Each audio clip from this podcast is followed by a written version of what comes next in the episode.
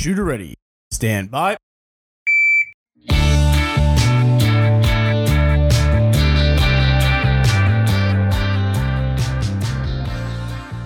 Ladies and gentlemen, welcome to the show. Today, our special guest is Mike Keevil, and he's going to help us talk about the differences in competitive shooting and tactical shooting.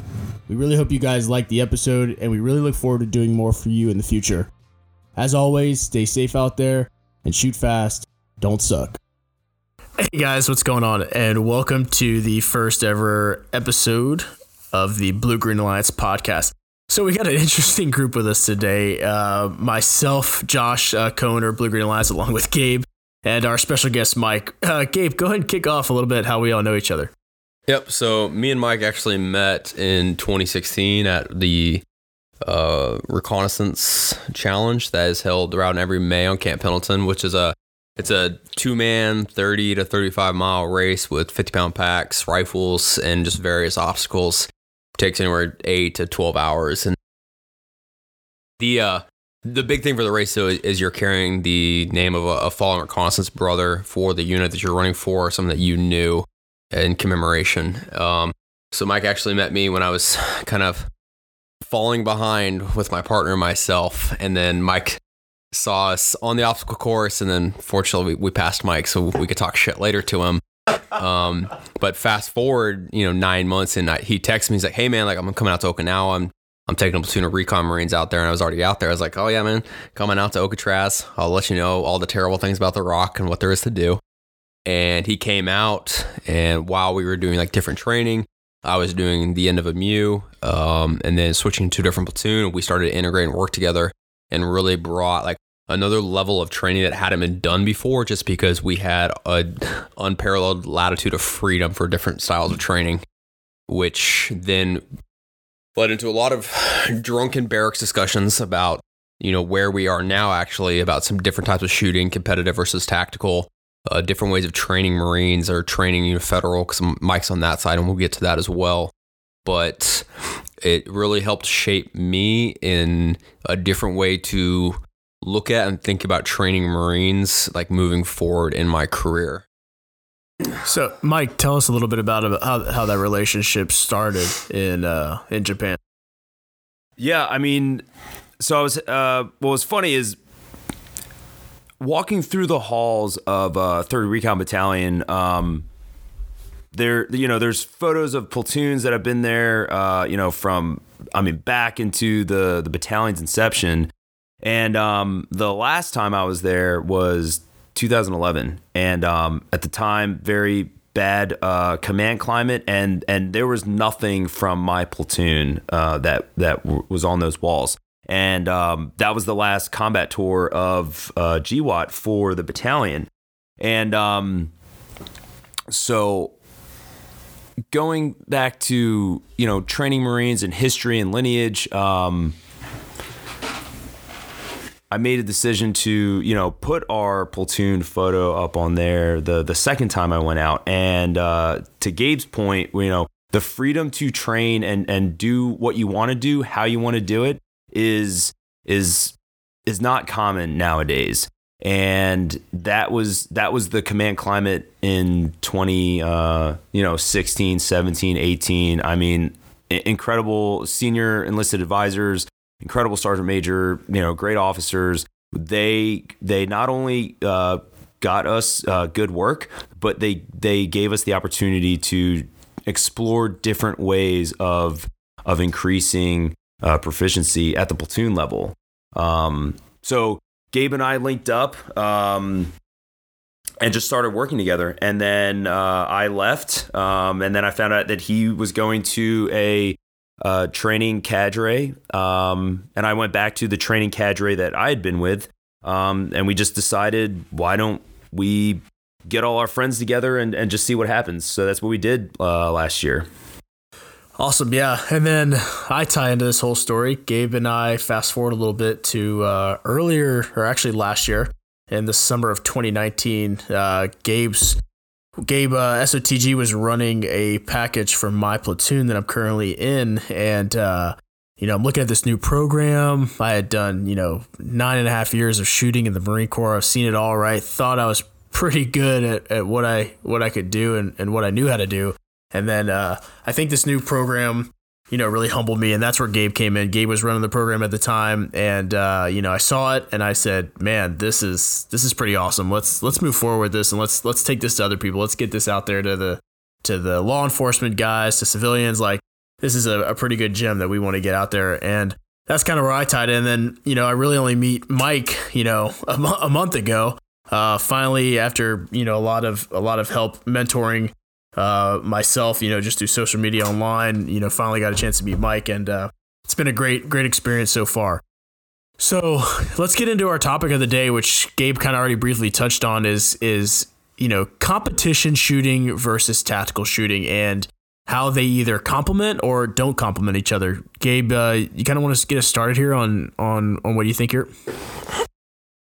Yeah, I mean, the the biggest thing when you have these conversations, and it really stems from like older Marines and older generations of people that you have this conversation like, oh, competitive shooting is just people just running around shooting super fast, and there's no tactics in it. And once you start peeling back the layers and start looking at it objectively and understanding how to use your brain properly for once, it's shooting is shooting. Like how you operate that gun, which is a machine, is no different whether you're in a foreign country fighting a, a force or if you're running a stage. You're going to pull the trigger the same, you're going to hold that gun the same, you're going to use those sights the same. And the application of that is where you start to really shift from a competitive environment or a you know a tactical application. I think it, it, it it's even before that. It's it's the preparation, it's the rehearsals, it's the um, the execution of those rehearsal rehearsals is all exactly the same. It's just in one environment, I may or may not get to do this to another person. In the other one, I'm enjoying myself on a Sunday afternoon, uh, hanging out with my friends and and shooting. Um, at a glance, it looks like these dudes are just they're blasting away as fa- as as fast and as hard as they can, and they are. But the the thing is, is they're actually like really accurate, you know, um, by percentage, which is something that is different in uh, in traditional military law enforcement settings, where every shot must be a no fail shot. But that's just not reality. And to not to divert off of that, but you talked about this with me. I think last week, two weeks ago, where in a, a USPSA environment, IDPA environment, if you completely miss the target, then you know you add 10 seconds of time or 10 points to your overall time. And in a military scoring environment, if you're off target, it's oh, okay, you, you lose two points. And or, so or nothing, yeah, or just nothing happens. Well, you know, but I'll cav- I'd like to add to that though. But I mean, your course, you missed two targets in ten weeks. You're you're done. Like, bye, see you later. And, and uh, so I'm talking just for a a, a flat range, you know, qualification esque. You're not talking house tactics. Yes, that that does change it a bit, but we're talking about on a flat bay. You're you know predominantly you're standing on line and you're shooting at a target and you're doing this qualification and you miss the target completely and it's no harm, no foul. And now we're going to say that we are the professional war fighters of this organization. And we pride ourselves on being surgical shooters. You can't see my air quotations right now. the annual rifle range where you have a five foot wide target, and if you miss it, you only get minus five points out of the you know possible 250. It's pretty ridiculous. Yeah, and it's these guys that are running around on Sunday that we want to talk shit about have a heavier weight for that penalty than we do. And it really makes you, you, you have to stop and think and be like, oh, are we fucked up or are they fucked up? And it, I, it's not them, I can guarantee you, because if you had that kind of penalty for everything we did, people would take it a lot more seriously. Yeah. Um, it it's context, right? Uh, you know, because Josh, you, you mentioned something in, in relation to uh, working in the house, right? And and that is something that we we go back and forth about uh, all the time. What is what is realistic expectations for the type of shooter we can build within the time frame allotted to us, right? Which isn't a lot of time. Um, so the context portion of why am I pulling this trigger, that is the difference between competitive and tactical shooting. But the training, the everything leading up to that is the same. So what's the disconnect then with either law enforcement or military and the competitive shooting world? Like, why is this? Why is this belief even a thing? Ego, P- uh, pure ego. Um, and and this this is the best example, right? Uh, if you work at a, a training center, um, schoolhouse, a, academy, whatever you want to call it, um, and and you work in firearms, and you say, "Hey, I'm going to bring this competitive shooter in. Uh, he was never a cop, never in the military, but this guy is like the fastest, most accurate dude I know." Um, people will laugh at you, right? But at the same time, if you say, "Hey, this guy, he's an unknown uh, UFC fighter, but he's he he competes you know at the at the lower tiers. Everyone's like oh yeah man bring that guy in right? Nobody wants to fight a even a semi pro fighter um, uh, under any circumstance under any circumstance. But all of a sudden you talk about competitive shooting they're like oh well he's just playing a game guys. Um, it, it's ego. It's absurd. Um, yeah.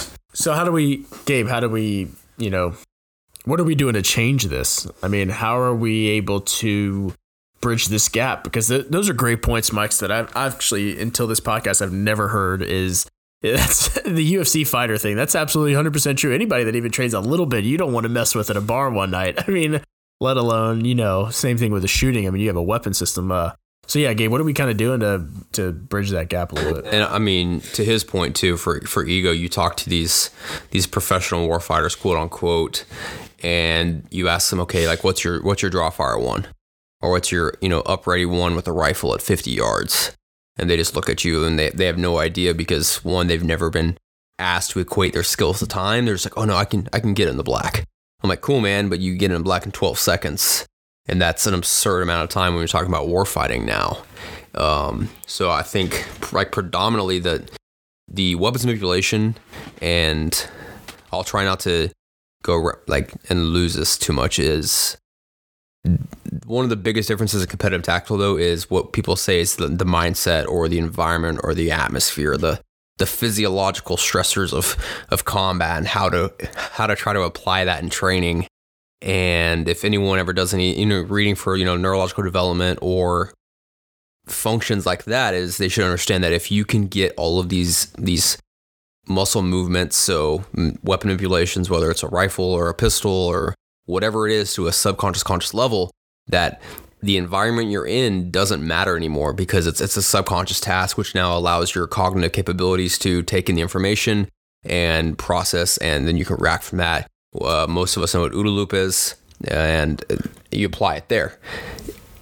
And I think that's the biggest gap. And so understanding that coming into like our training environment or something like this is we're going to get all these manipulations to a second nature and then we're going to give you these other environments to apply them into which now is no different than the competitive world where they're doing all these manipulations as well and now there's put on time and saying hey you need to be as accurate as possible and also hey you have to be as fast as possible to beat everyone else so people will hum and ha and they'll say, well, you know, it's not the same, you know, when you're getting shot at. But as far as I know, there's not a single unit in the DoD that gets on a flat bay and shoots back at their students while they're shooting down range. So you can't replicate that anyways. You know, I'll say this like the and this isn't the same for everyone. It was for me, uh, but the adrenaline drop I get uh, right before the first stage of every match I shoot, even to this day, is the same uh, right before I got uh, right before mission, and um, and, and it was exciting, right? I I missed that sensation, but the whole like this is the other thing that competitive shooters do differently. Um, the whole train like you fight concept um, or you know I, I, I need to do the, this same motion over and over and over again to develop muscle memory so i can i can do this under stress. And gross motor skills versus fine motor skills that are slow smooth smooth as fast right? Some other like whimsical uh, cute catchphrase that like instructors will say well i've never met a guy who crushed something and said, Man, my muscle memory really put out today. Like it saved me. More often than not, a guy will mess something up. And I'm like, hey, dude, why'd you do that? Ah, muscle memory. That is that is a typical phrase. They and, and it's they say that instead of just saying one, either I made a mistake, or two, I'm just not very good right now. Yeah, I think that's like going back to ego. That's one of the biggest reasons. You know, guys have a hard time just admitting when they just didn't shoot well, right? Yeah. Like they just, hey, you just, or they don't ever want to admit just maybe how good of a shooter they they maybe aren't. You know, like it's tough to swallow that pill sometimes when you when we talk about you know your relation to really what the world's best shooter is. I mean, it's it's hard to swallow sometimes. but not even the world best shooter the world's best shooter you you can look at you look at high b class and a class shooters in uspsa pff, they they will they will crush uh, anybody in the dod who doesn't doesn't shoot anything competitively easily You know, and kind of bridging that gap a little bit too with the you know competition with and tactical shooting. I mean, I, I'd like to go back to my first competition that I recently shot and the conversation we had there about BAMCIS, right? I mean, I looked at you in the middle of that that competition. I go, Mike, we're we're doing BAMCIS, and for for those of you at home that don't that don't don't know this, this is a little acronym we use in the Marine Corps. And it's begin planning, arrange recon, make recon, complete the planning, issue the orders, and supervise. Right? And it was like I looked at I looked at Mike and I was like, dude, we're we're, we're, we're rehearsing. We're, we're walking through our stage ahead of time. We're coming up with a plan. We're going out there. We're executing the plan. And then we're debriefing ourselves and getting ready for the next stage. Like it was a huge, in my opinion, it was like, you know, that whole process just in, in 15 minutes though. And it really made me think about, wow, like this is definitely something that, that is easily applicable to, to the military or LE side of the house when it comes to, you know, our planning process. Yes, it um but more than that, it forces you to have to process what is happening faster than you're accustomed to. When when you start getting into competition, like in the beginning, you finish a stage and your brain you feel it. You feel your brain still running and then it takes like a second or two and and now like everything's all cut up caught up and you're back in sync you know mind and body.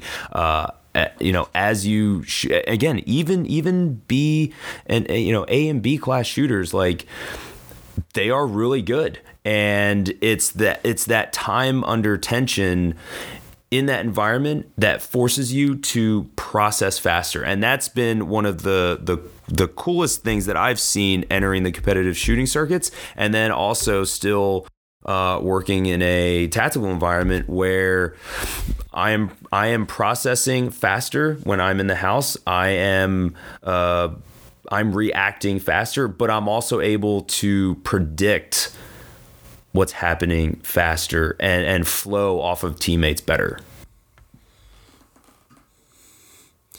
So, Gabe, kind of talking about how we're bridging this gap, like really between you know the two communities and, and kind of the you know the program that we run here at Blue Green Alliance and, and what you're running at at SOTG. Like, how how are we approaching this in order to kind of you know go forward in in, in, a, in a little bit better and preparing our guys for going down range? Mm, let me let me think about that one for a second. Because making our shooters effective is the number one goal. So, I mean, definitely with what we're doing with Blue Green Alliance and with the program SOTG is like everything starts out with dry fire because it's massive that you get these manipulations down to a subconscious conscious level. And I, there's a lot of good books out there. Uh, I don't have the author, but one is Performance Cortex. And it starts to really talk about like, the neurological like functions of the brain for response times, and they use uh, Major League Baseball pitchers um, because the Major League Baseball is one of the most neurologically demanding sports from throwing a ball to hitting the ball. Um, various other tasks for the use for their measurements and for for developments there. But having our students understand, hey, these are your manipulations, and we need to get you better at these and make you not think about these, which goes to Mike's point. Now it gives them the bandwidth to be able to process information.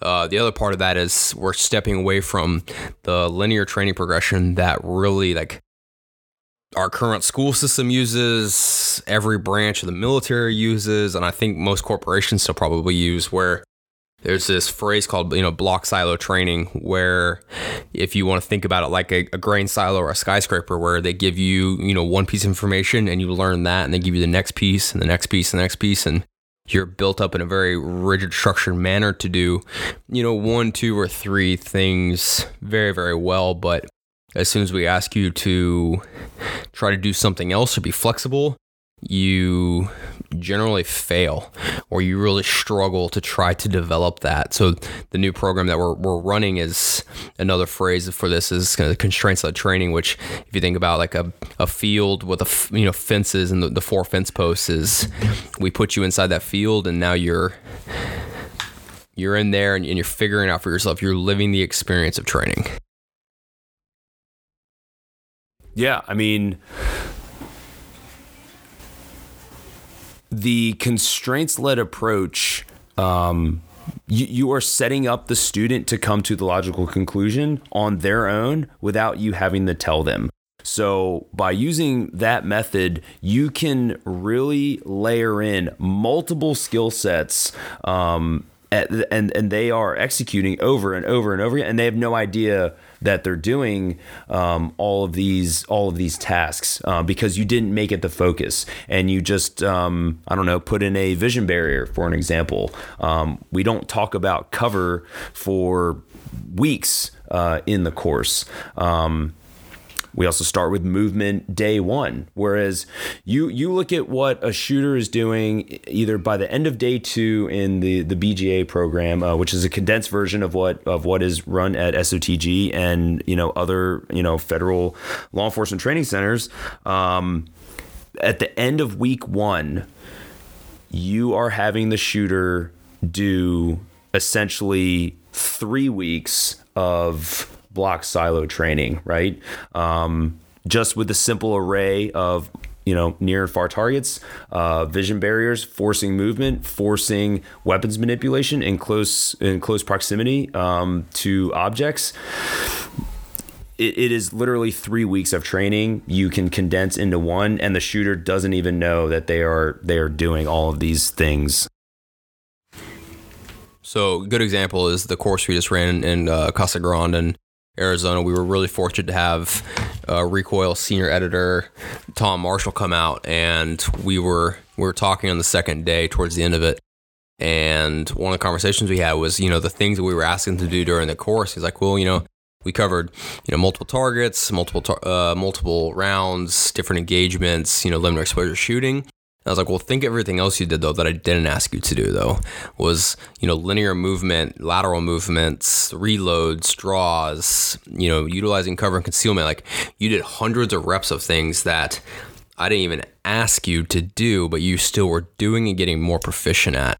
And that that's a big part of the constraints is I'm having you focus on like few things but allowing you to do a multitude of other things and gain proficiency on your own. Because we all know that when you figure something out on your own, that sticks with you much much longer than being force fed something and just trying to retain it for tests or anything in the military where it's just this fire hose of information to retain and then regurgitate a short time later for some type of academic test.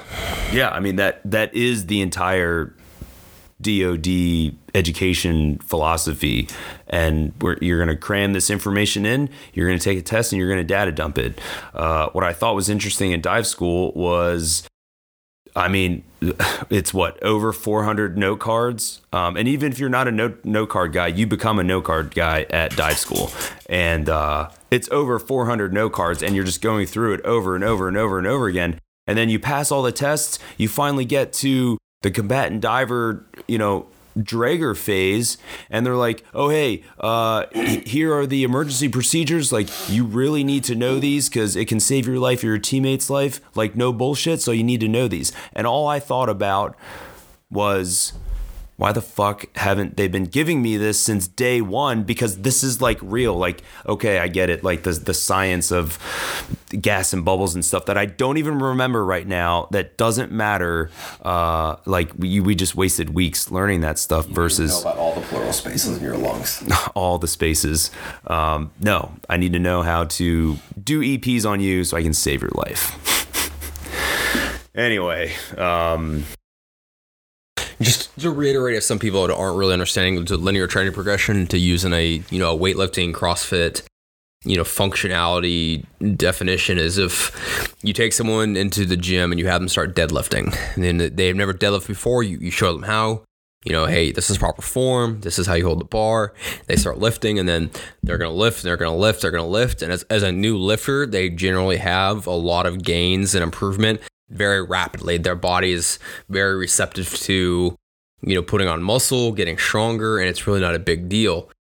So you're seeing the rise in this line now of them steadily getting better, but essentially you're going to get to this plateau where an individual can keep trying to do, you know, the five by five or any type of different coaching program for him to get better, but it's it's incremental at that point, and he needs professional help probably to break through that plateau to continue going on up.